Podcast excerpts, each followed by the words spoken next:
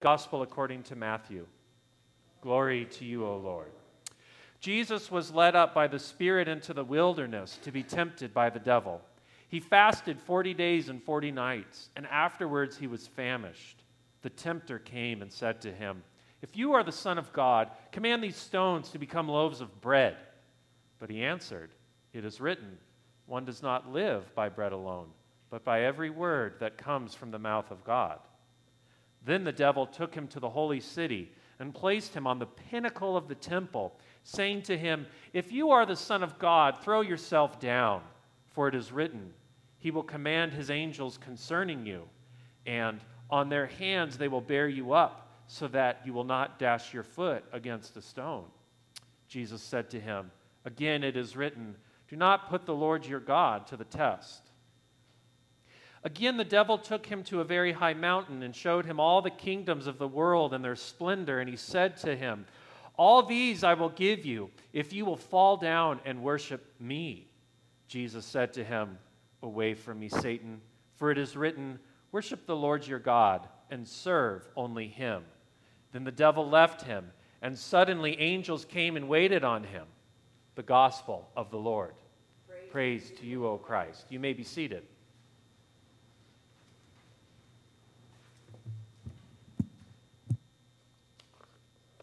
Let us pray. Holy God, we thank you for the tremendous, incomprehensible gift that is life.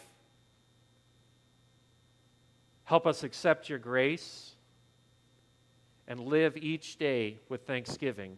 In your name we pray, Amen. I'd like to say something about who Jesus was by talking about things that he did not do and then thinking about some things that he said and taught us. Number one, Jesus never turned stone into bread. Number two, Jesus never flew like Superman. Number three, Jesus never had a kingdom on earth under his control. So, what does it even mean for Jesus to be the Son of God if he did not exhibit that kind of power? That's the question that the devil asked Jesus. So, you're the Son of God. So what? What makes you different than anybody else? On the one hand, we know that the acceptable thing to do is to condemn and criticize the devil. How dare he tempt and ask Jesus those questions? On the other hand, we might see the devil asking the very same questions and doubts all of us might have had in our own hearts.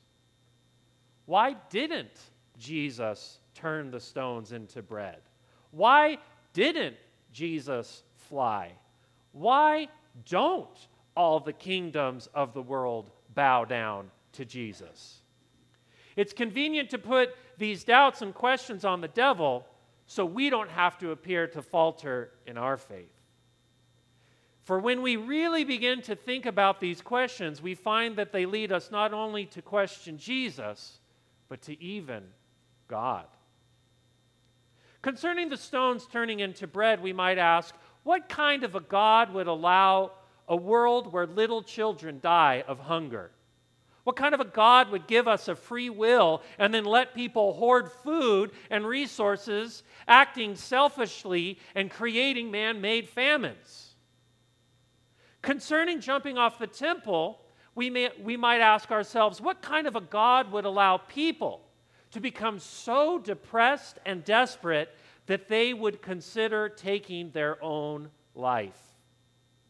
Suicide is a leading cause of death in this country. And some of the people in this country who are most at risk of suicide are veterans, people who have decided to serve their country and then suffered trauma that is so debilitating they can't fathom living on. If any of you are thinking about suicide, please don't do it please call me or call 988 and we will find you help. We need you Each and every one of you. Tomorrow needs you. Concerning worshiping the devil and having all the powers of all the kingdoms, we might ask ourselves, if we take an honest look of history, how come so many wars, maybe most of the wars, have been fought in the name of God?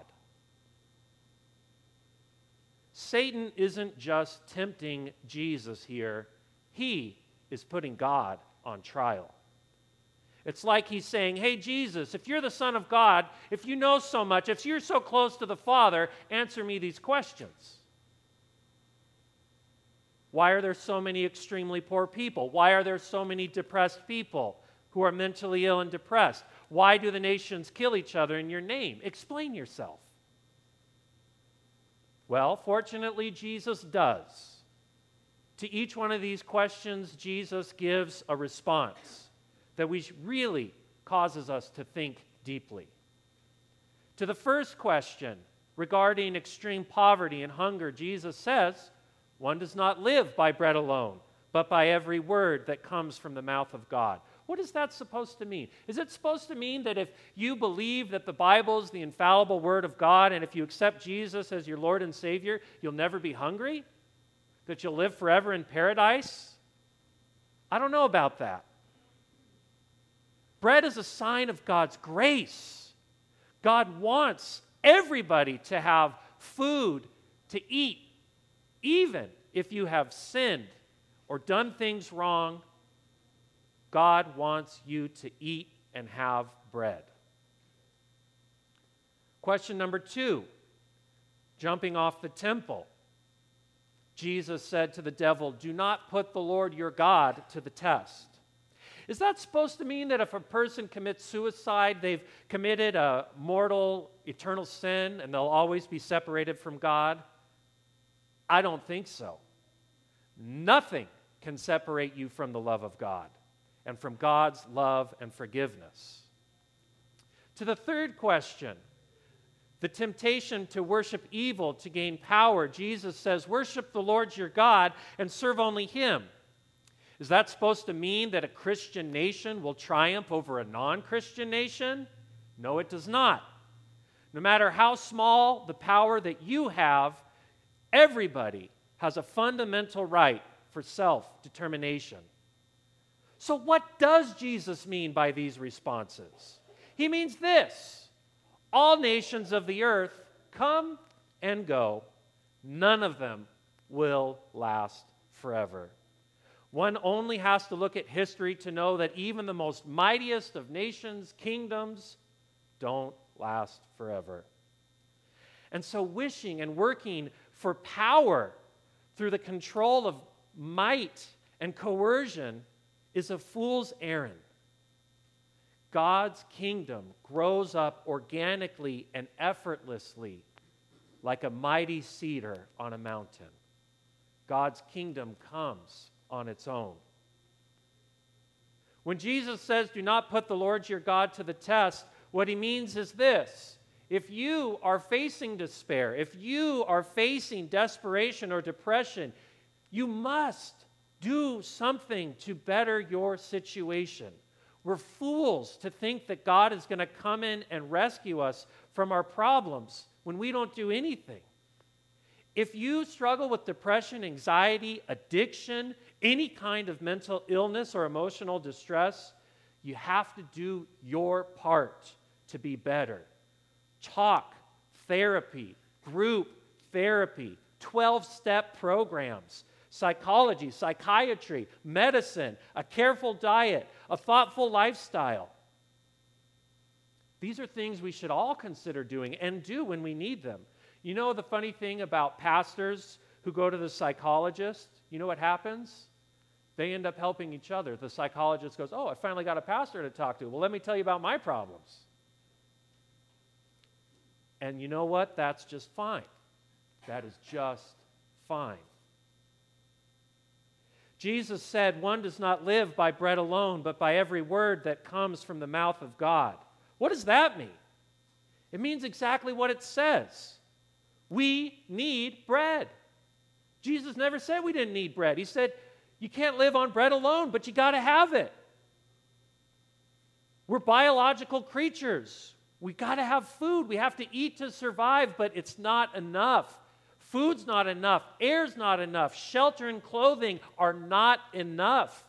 We need every word that comes from the mouth of God to survive. And what is God's name? I am. So if you can say I am, then you can speak God's words to others. Do you understand the power that you have? You can literally save life in yourself and others.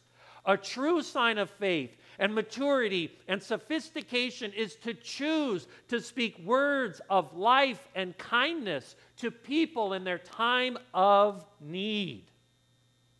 We never know just how fragile somebody's situation might be.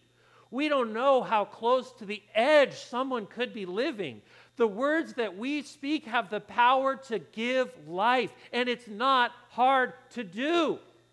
The words we speak, they don't have to be fancy. They don't have to be sophisticated. They don't even have to be dripping with religious sentimentality. Just saying hello. How are you today? is very powerful. It's like that song that Louis Armstrong sang. He said in the song, I see friends shaking hands, saying, How do you do? They're really saying, I love you. Let us speak words of life to each other. Let us speak God's words. Please stand as you're able as we sing our hymn of the day, What a Wonderful World.